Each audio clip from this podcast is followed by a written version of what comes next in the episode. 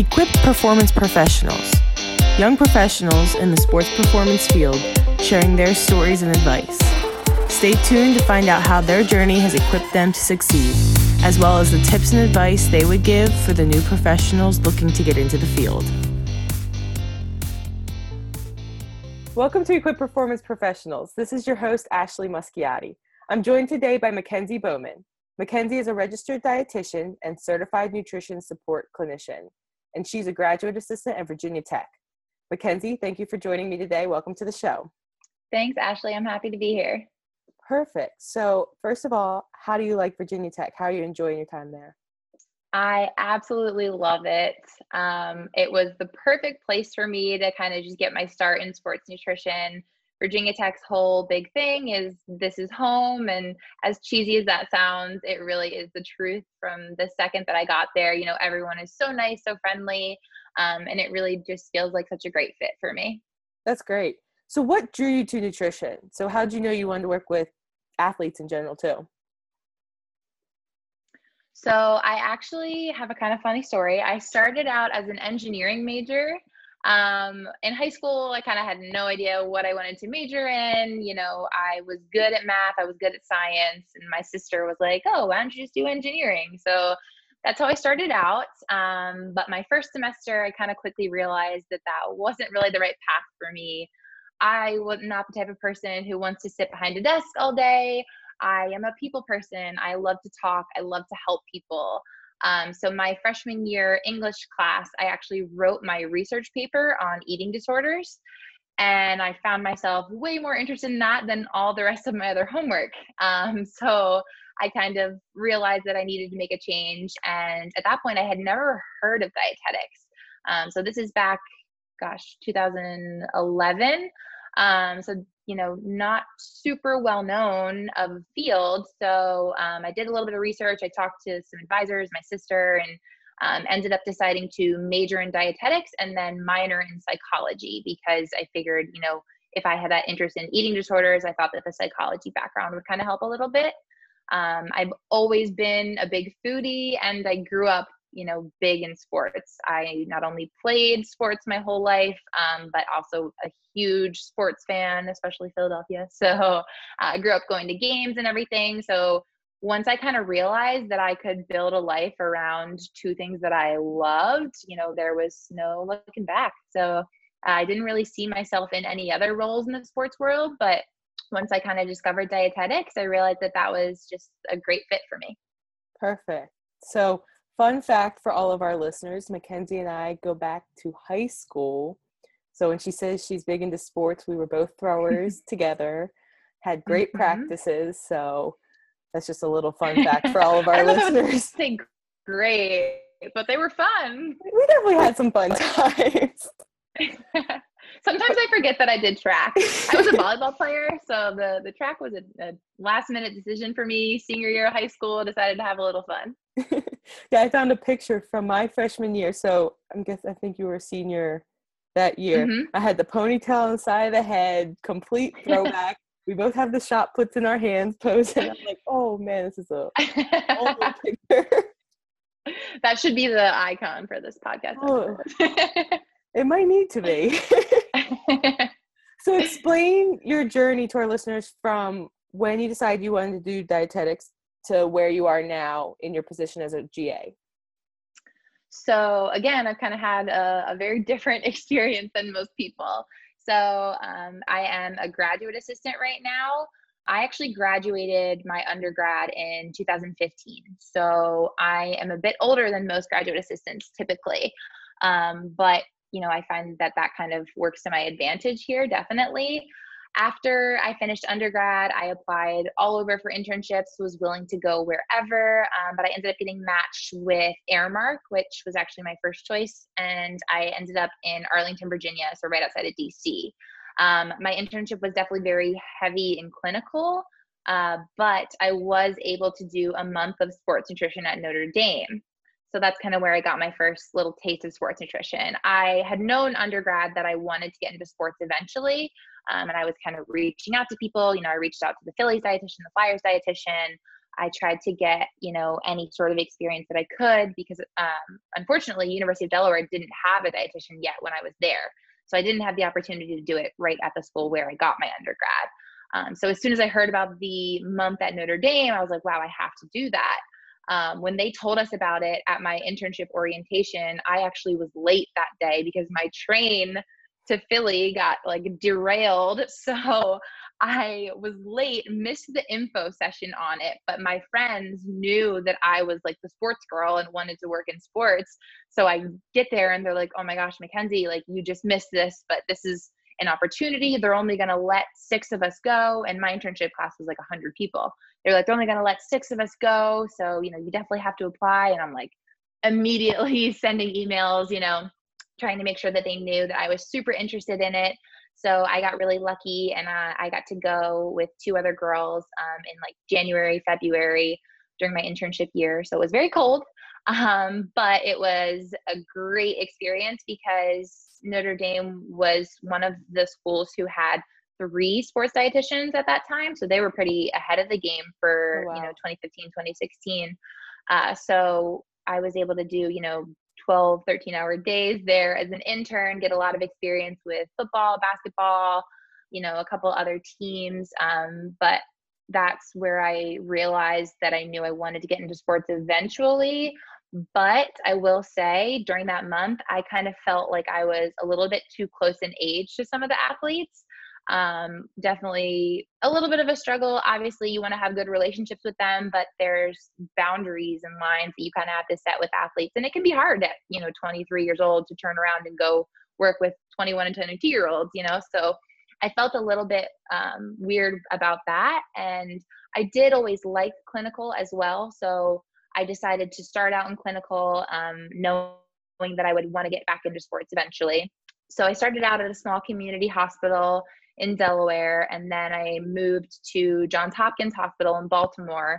And I worked there for actually 2 years on an oncology unit, a liver transplant unit, and a psych unit. So I got a wide variety of experience, and I'm so grateful that I did that, just because I learned a lot.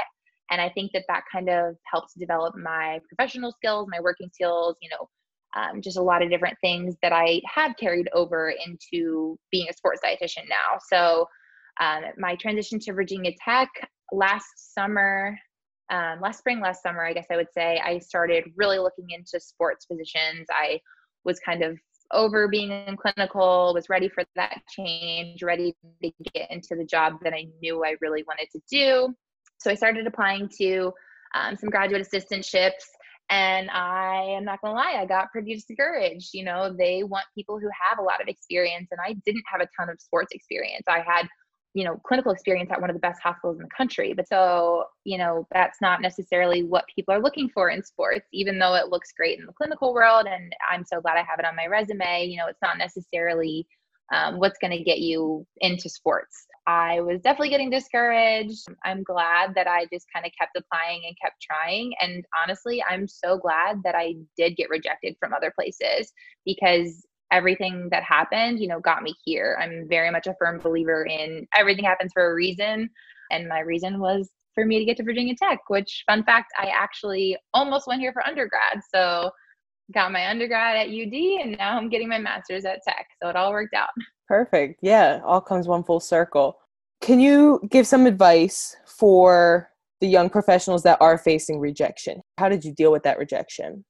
So honestly, I am the type of person to kind of bottle things up sometimes. So I would go into my room and watch Netflix and just kind of be sad. But then, you know, when it came to getting back out there, I would just talk to friends and mentors and, you know, coworkers, and they would just kind of explain to me, you know, again, along the same lines of like, everything does happen for a reason, and you're going to get where you're meant to be, you know, if you were really meant to be there, then you would have gotten it. It's so important that you just never give up, because even though it's really hard and can be really frustrating, you know, when you give up on yourself, that's the worst thing that you can do. Sorry.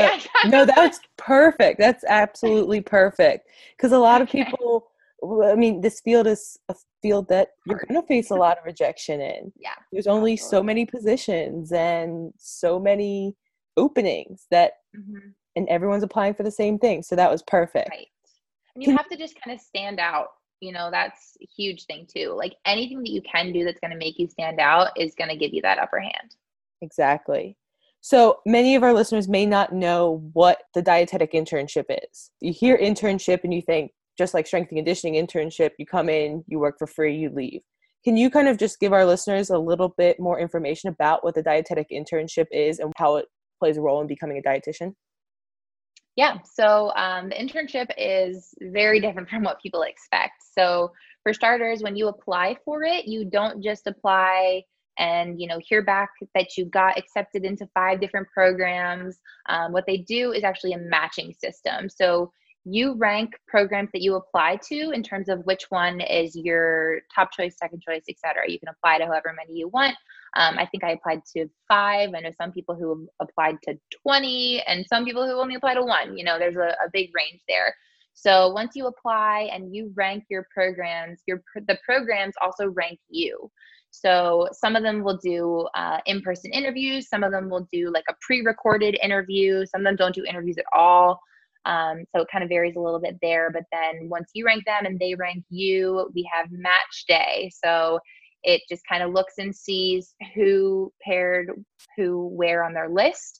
And then you either get matched or you don't get matched to an internship. So fortunately for me, I matched to my first choice. So I can't say, you know, what it feels like to not get matched, but I do know people, I have friends who didn't get matched and I know it sucks.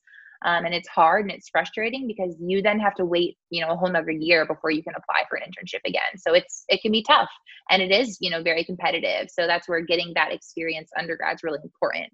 And then once you get matched to your internship, you have to do 1,200 hours of supervised practice as an intern. So not only is this unpaid where you're giving all of these hours, and you know, 1,200 is a minimum, by the way. Yeah. Some programs are a lot more.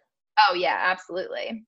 So well, not only unpaid, we actually pay to work. So we are paying to get this experience, and then taking classes and having miscellaneous projects and things like that. You know, when I was at Notre Dame, I know I kind of mentioned 12, 13-hour days. That was a normal thing, you know, and some people maybe wouldn't want to do that unpaid, but that's what you have to do. That's the business. You know, that's how you kind of get those hours in, things that you need to do.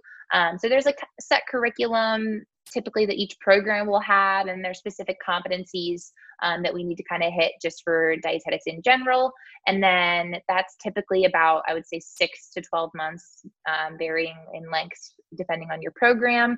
And then once you finish the internship, you sit for the registered dietitian exam, which thankfully you do only have to take once, which is good as long as you then keep up with your continued education.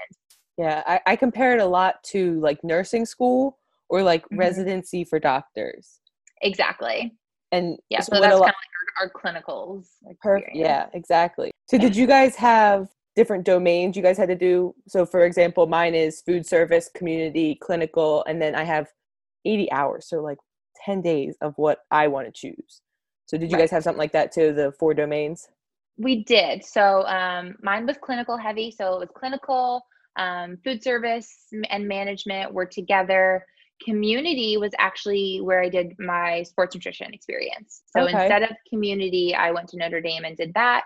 And then I did have a little bit of kind of elective at the end where I really just split that between doing outpatient, since I didn't get a chance to do that during my community, and then a little bit more clinical in like the ICU.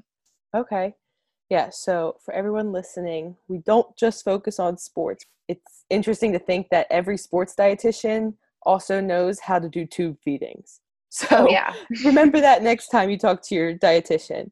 So since it contains multiple parts and you had to go through all that and you had some background in clinical, how do you think going through all of those different parts of nutrition makes you a better sports dietitian? So the thing about sports is that is probably one of the only fields of dietetics where you genuinely use stuff from each of your rotations.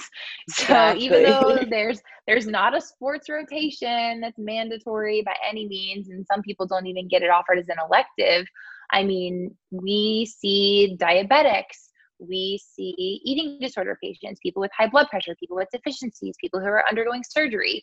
So all that clinical stuff that we learned, we have to put into practice every day with those types of athletes. And then, you know, we have the counseling, the outpatient, the more community style things. We do cooking classes, we do grocery store tours, we sit and talk with our athletes and do team educations, you know, so really kind of bringing together those components. And then the food service side of things, obviously, you know, sometimes we're back in the fueling station, packing stuff up, ordering meals, sometimes even serving meals, depending on the time, you know. We don't always have students around to make smoothies for us. So, you know, we really do utilize each of those domains as sports dietitians, which I think is awesome. And I think it's part of why I like it so much, because no 2 days are the same. You know, there's never any sort of monotony. Like, you're doing different things all the time, nonstop running around, which is great. I love it. Yeah, exactly. So we talk a lot in dietetics about like interdisciplinary teams, and I consider athletics in itself an interdisciplinary team.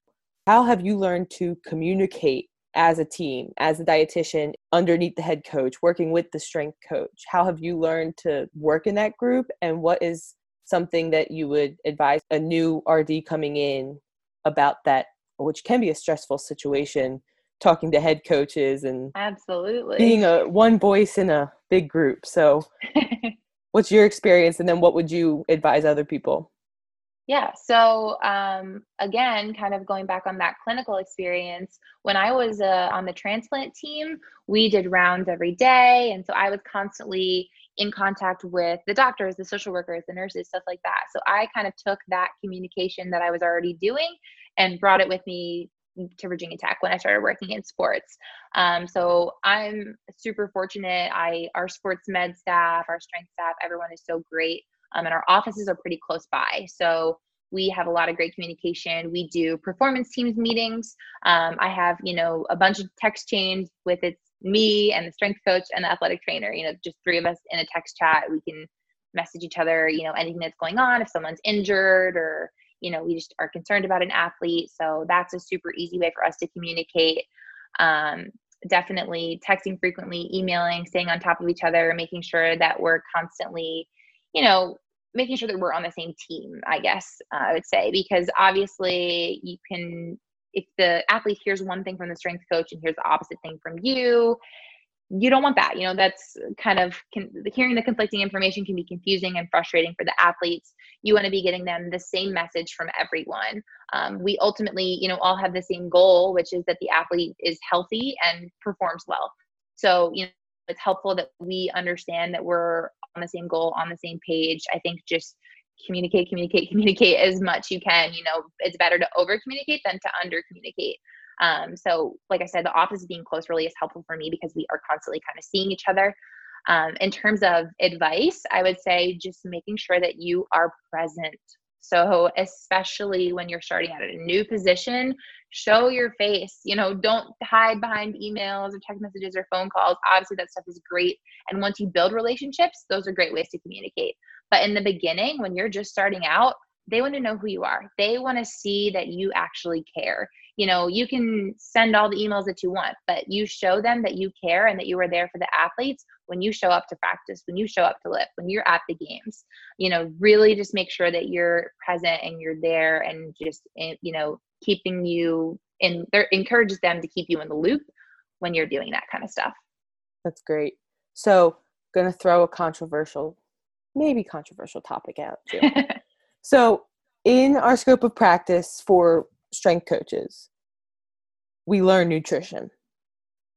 And there's performance nutrition, there's, I believe it's ISSA, there's all these nutrition certifications.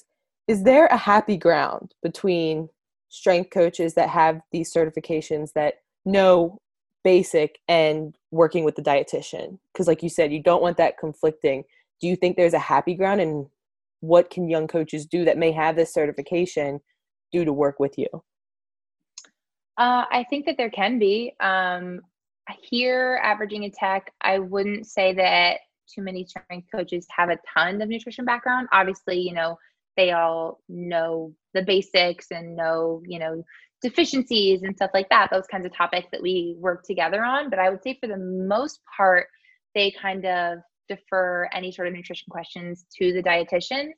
I find that it is a lot more at like the smaller schools where they maybe don't have a dietitian, that having that nutrition background along with strength can be really helpful, because then, you know, maybe they don't have a dietitian, but they have a strength coach who has this nutrition certification. So those types of opportunities are definitely great. But at like the Power Five schools where you do have both dietitians and strength coaches, I think for a strength coach to just kind of know, okay, I was hired as a strength coach. I was not hired as a dietitian.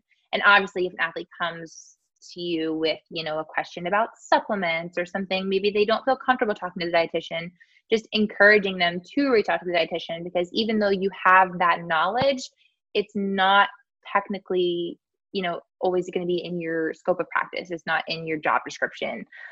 We actually do have one strength coach who is also a dietitian, and she works with one of my teams, or two of my teams, and she still refers people to me. You know, she kind of takes that step back, even though she has her RD, and she says, go talk to Mackenzie. You know, you need to go talk to Mackenzie about this.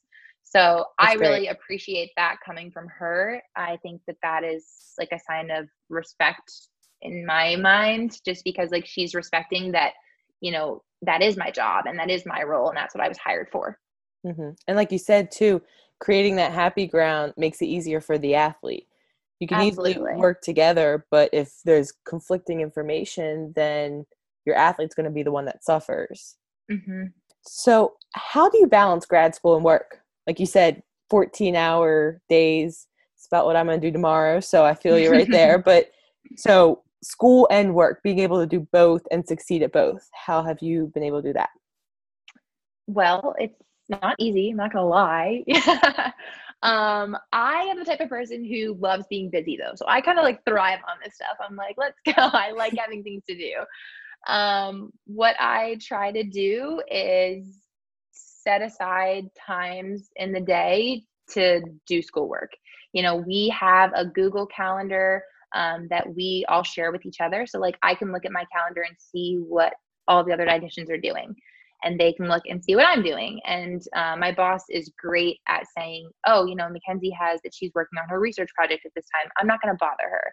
Or even if I were to put in there, you know, Mackenzie's working out during this time, you know, I'm not going to bother her. That is the most important time during the day. Exactly. So just kind of recognizing when you do maybe have those breaks and those lapses and just fitting things in where you can. You're not going to be able to sit there and write an entire 10-page paper in one day like you maybe used to do in undergrad, you know. Balance gradual along with work. You kind of have to just fill in those gaps and get work done whenever you can. So I think just definitely planning ahead my schedule every week. And some nights I do just, you know, come home and then I just sit and I do all my work and maybe don't get the most amount of sleep, but it's temporary. And I know that it's getting me to where I want to be. And it's making me, you know, a smarter, stronger person for it. So kind of just pushing through as best I can. Great job. Well, sounds like you're doing great so far. So keep it up. Thanks. Do you have a year or this year left? Is that the grad program? I will be done after next year's first summer session. Okay. So since I didn't start taking classes until last fall, even though I got here like toward the end of summer. So I'll be done after summer one. Okay. So you have grad school, you have athletics. Have you been able to create a work-life balance, and how have you been able to do that? I have. So, like I said, my boss is great about like, if we put stuff in our calendar, she tries, you know, to let us do our own thing. We all are very close. So we have a team of 5 dietitians. Or 6 actually. So 3 full-time dietitians, 2 GAs, and then 1 consultant dietitian. And so we're all, you know, pretty close in age. We're good friends. So we do stuff together when we can. You know, we'll maybe take that 30, 45-minute break that we had during the middle of the day, and we'll go work out in the football weight room, or we'll go take a walk, or go do yoga. You know, we try to kind of take those breaks together, which is super helpful. And then I do, for the most part, try to leave like either Friday or Saturday night as like my fun thing, you know? So I have made a lot of great friends here just within the athletic department that, you know, I'm able to do stuff with them. And again, just planning ahead as much as you can, trying to get things done to leave a little bit of time for fun. But I feel like I do, you know, have as good a work-life balance as I can. I think the fact that my closest friends here all work in athletics as well is really helpful because they get it. You know, mm-hmm. My friend texted me earlier and said, "Hey, I want to go to the driving range tonight. Like, do you want to come?" And I was like, "Ooh, I have baseball dinner until 6:30 and then I'm supposed to be on a podcast. So now I can't do it." So sometimes it's hard. And, you know, football camp, I didn't see any of my friends for 2 weeks straight, but it's, you know, it kind of comes ebbs and flows, I would say. Definitely. There's busier times of year. So when you enjoy what you do, the work-life balance, you know, obviously it's important, but you don't feel like you're missing out as much when you're really enjoying your work day to day, I feel like. You can enjoy what you do because you wake up excited to go to work every day. But then at the mm-hmm. same time, you know how to step back and just take time for yourself. Exactly. And like, I know, like yesterday was the first day of classes. I got home. I probably should have started doing some homework, but the Flyers were on TV. So what did I do? Watch the Flyers game.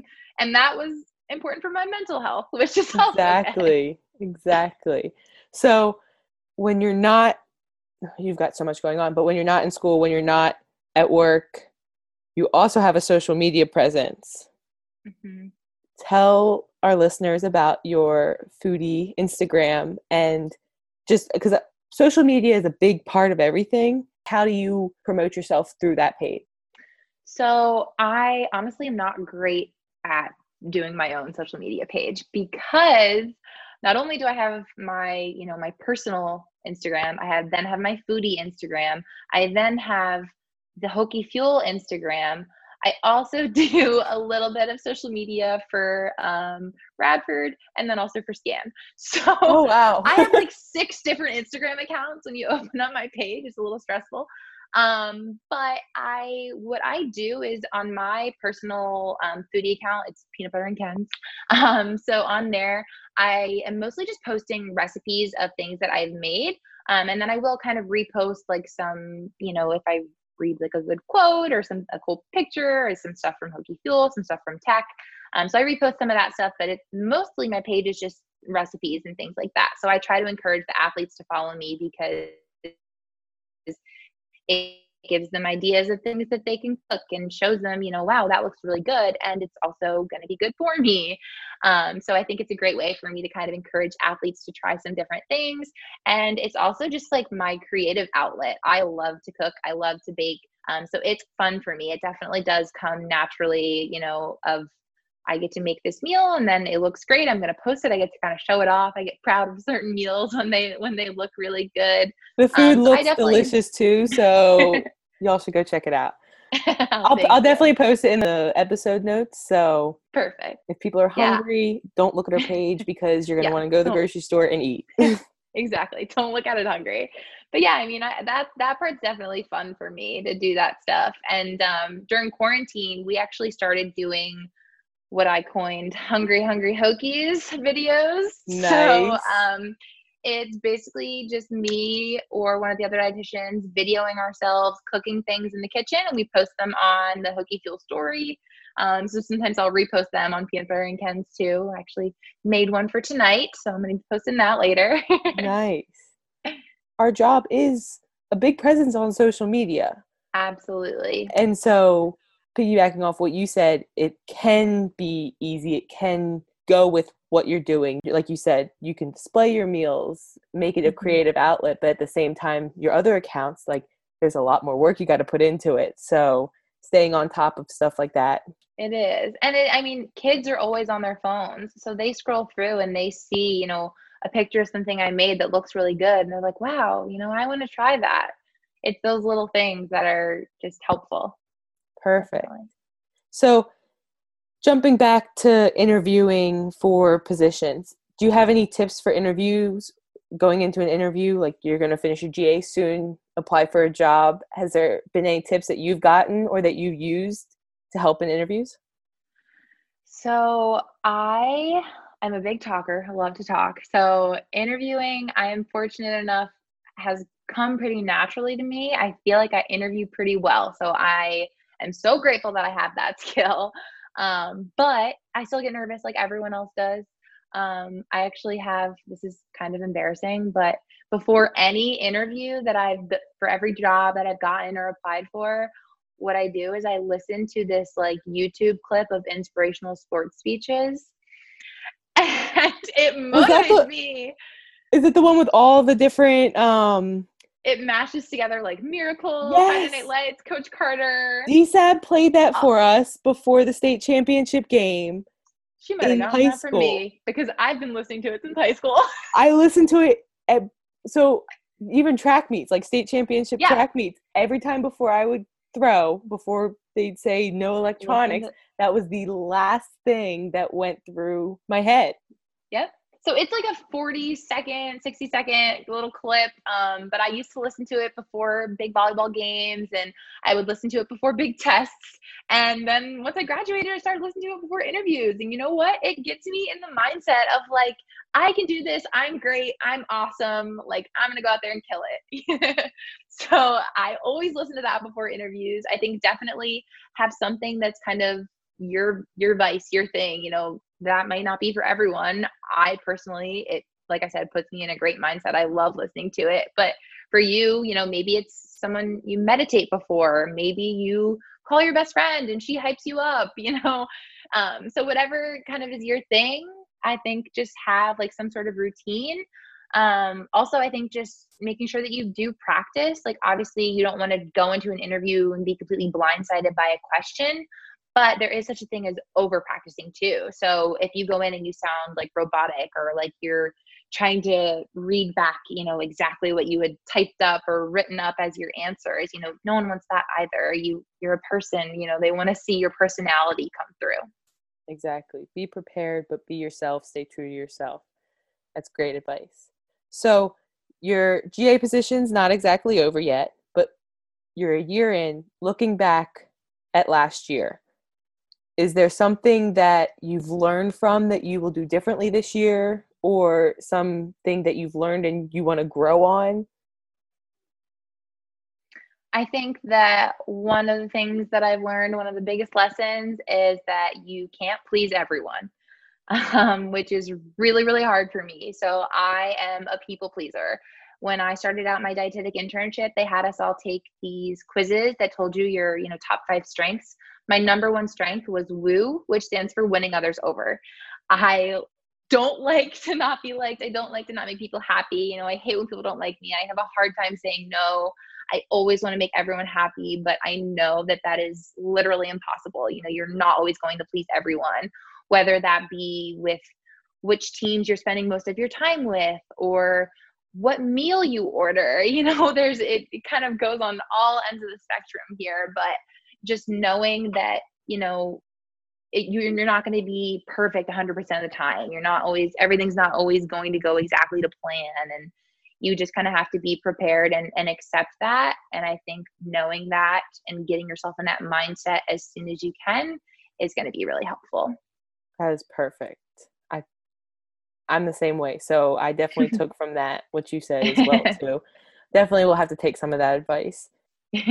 So when you finish your GA position and move on, what is one piece of advice for the person that will read as they sit at your desk the next day? I think kind of coming off of that my last answer, you can't please everyone and you can't do everything. And that is okay. Especially as a GA, you know, we have our own teams, we have classes, we have a research project that we have to do. And it can be a lot. And I think just knowing your limits and setting boundaries wherever you can. So, you know, I had a coach ask me if I can make a smoothie every single day.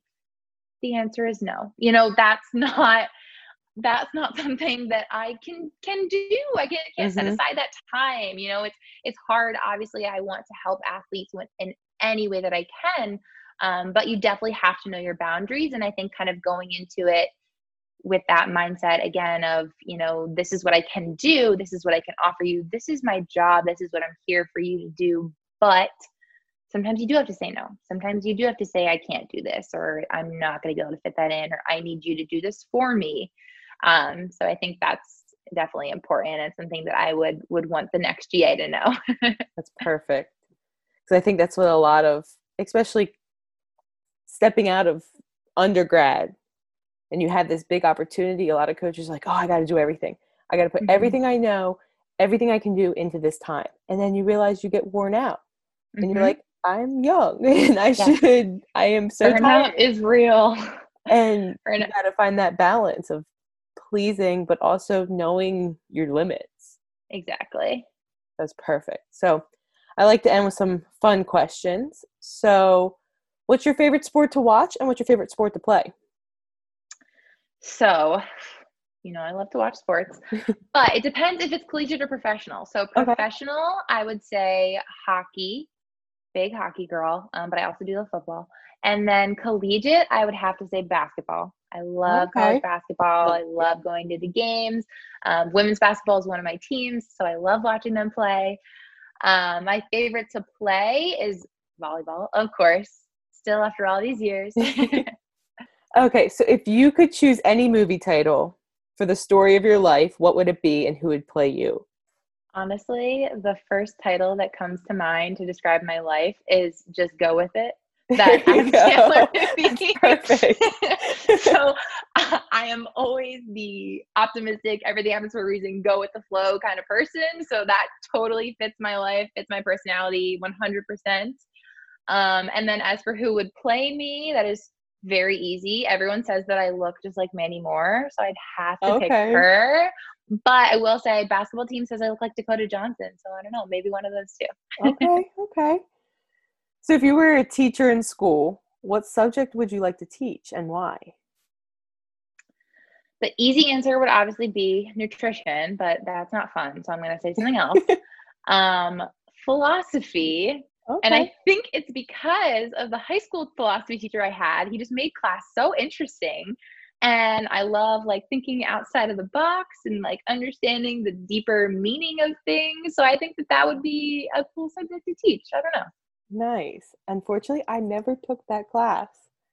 You guys would always come back and have these like deep conversations. And I'm like, yeah, okay, what are you guys talking about? Which I love. Like I love that kind of stuff. So I think that would be fun for me in another life, maybe. That's perfect. Okay. So is there a book or a podcast, a clinic, conference, whatever you can think of that has played a big role in equipping you professionally or personally to be successful? So You Are a Badass. That book is like, it's like a self-help, how to stop doubting yourself, identifying like your self-sabotaging behaviors, getting in like a mindset to be successful, fitting for any career. Obviously it's not like specific. So personally, I would say that book really definitely helped me just kind of get in the right mindset and, you know, get into that realization that like, if I'm constantly expecting bad things to happen or expecting to get rejected, you know, that's what's going to come to me. If I'm going out there and, you know, putting out into the universe, like this is what's going to happen. This is what I deserve. I am going to accomplish these things. Having that sort of mindset has definitely helped me, I feel like, just kind of get to where I am. And then conferences obviously are super great. It's a really good way to network and also learn. I was really excited to go to CPSCA this year, but then COVID happened. So unfortunately I didn't get to go, but I am excited to hopefully go next year if it happens in person. I think that will definitely help kind of equip me for my future. I think anytime that you have an opportunity to go to a conference, you should take it because like I said, you know, not only is it a learning experience, but it's a great way for you to meet other people in your field. And, you know, those connections that you have can get you places later in life, can get you jobs and opportunities. So it's important to make any connections that you can. Absolutely. That is definitely something that needs to be emphasized, because I actually got one of my internships from attending a conference. So that's awesome. Definitely something that needs to be emphasized. One thing, a lot of young professionals, they get nervous about going to conferences, which myself too. I've gone to a couple by myself and just been like the little awkward 21-year-old walking around. Yeah. It can be intimidating. It can. So you kind of just have to like get out of your comfort zone. Like everyone's there for a reason. Everyone's there for the same reason pretty much. Mm-hmm. And by getting out of your comfort zone, you're going to meet new people and build a network, and who knows what doors are going to open. So absolutely. I feel like you can't be shy if you want to work in athletics, because you have to just constantly be able to talk to people and build those relationships. Yep, exactly. So last question, if you could share a meal with two people, living or deceased, who would they be? So this is so hard. I know. Ironically enough, my sister was on a podcast like a week or two ago, and she texted me and she goes, quick, I'm about to be on a podcast in 10 minutes. If I could have dinner with anyone, who would it be? And I'm like, I don't know. Like, I don't know your life. Interesting question. But it is. Yeah. No, it's hard. So one of them would have to be Carter Hart. Again, big hockey girl, big Flyers fan. So he's so young. He's so great. I would just love to like pick his brain and to like know like how he is the way he is, and you know, how he's able to be so successful at such a young age. I would love to talk to him. And then another person, I honestly would say Chris Long. And I know that probably sounds kind of random, but he was on the Eagles when we won the Super Bowl. I, follow him on Twitter and everything. I think he's so funny. He like has his podcasts and stuff like that. He's pretty vocal and seems like he would just be like a really interesting guy to talk to. And I actually dressed up as him last year for Halloween, so that would be a funny story for us to talk about. So Chris, if you're listening, follow Mackenzie because she dressed up like you for Halloween. So yes. Best friends right there. Everyone got a real kick out of it. Oh, perfect. Especially because he went to UVA, so everyone kind of gave me a little shit. But yeah, the UVA, Virginia Tech. Mm-hmm. That rivalry. I can see that there. So how can people reach you? Like on social media, how can people get a hold of you? Yeah, so easiest way to get a hold of me probably would be through social media, through my Peanut Butter and Cans Instagram account. I'll put it in the episode notes so that people can contact you. So yeah, happy to answer any sort of questions. Obviously, I'm still learning, still experiencing, but I've had a lot of experiences, so I'm happy to share or answer any questions anybody might have. Perfect. Well, Mackenzie, thank you so much for joining me today. It was great talking to you and having you on the show. I wish you the best of luck finishing your GA, and thank you so much. Of course. Thank you for inviting me.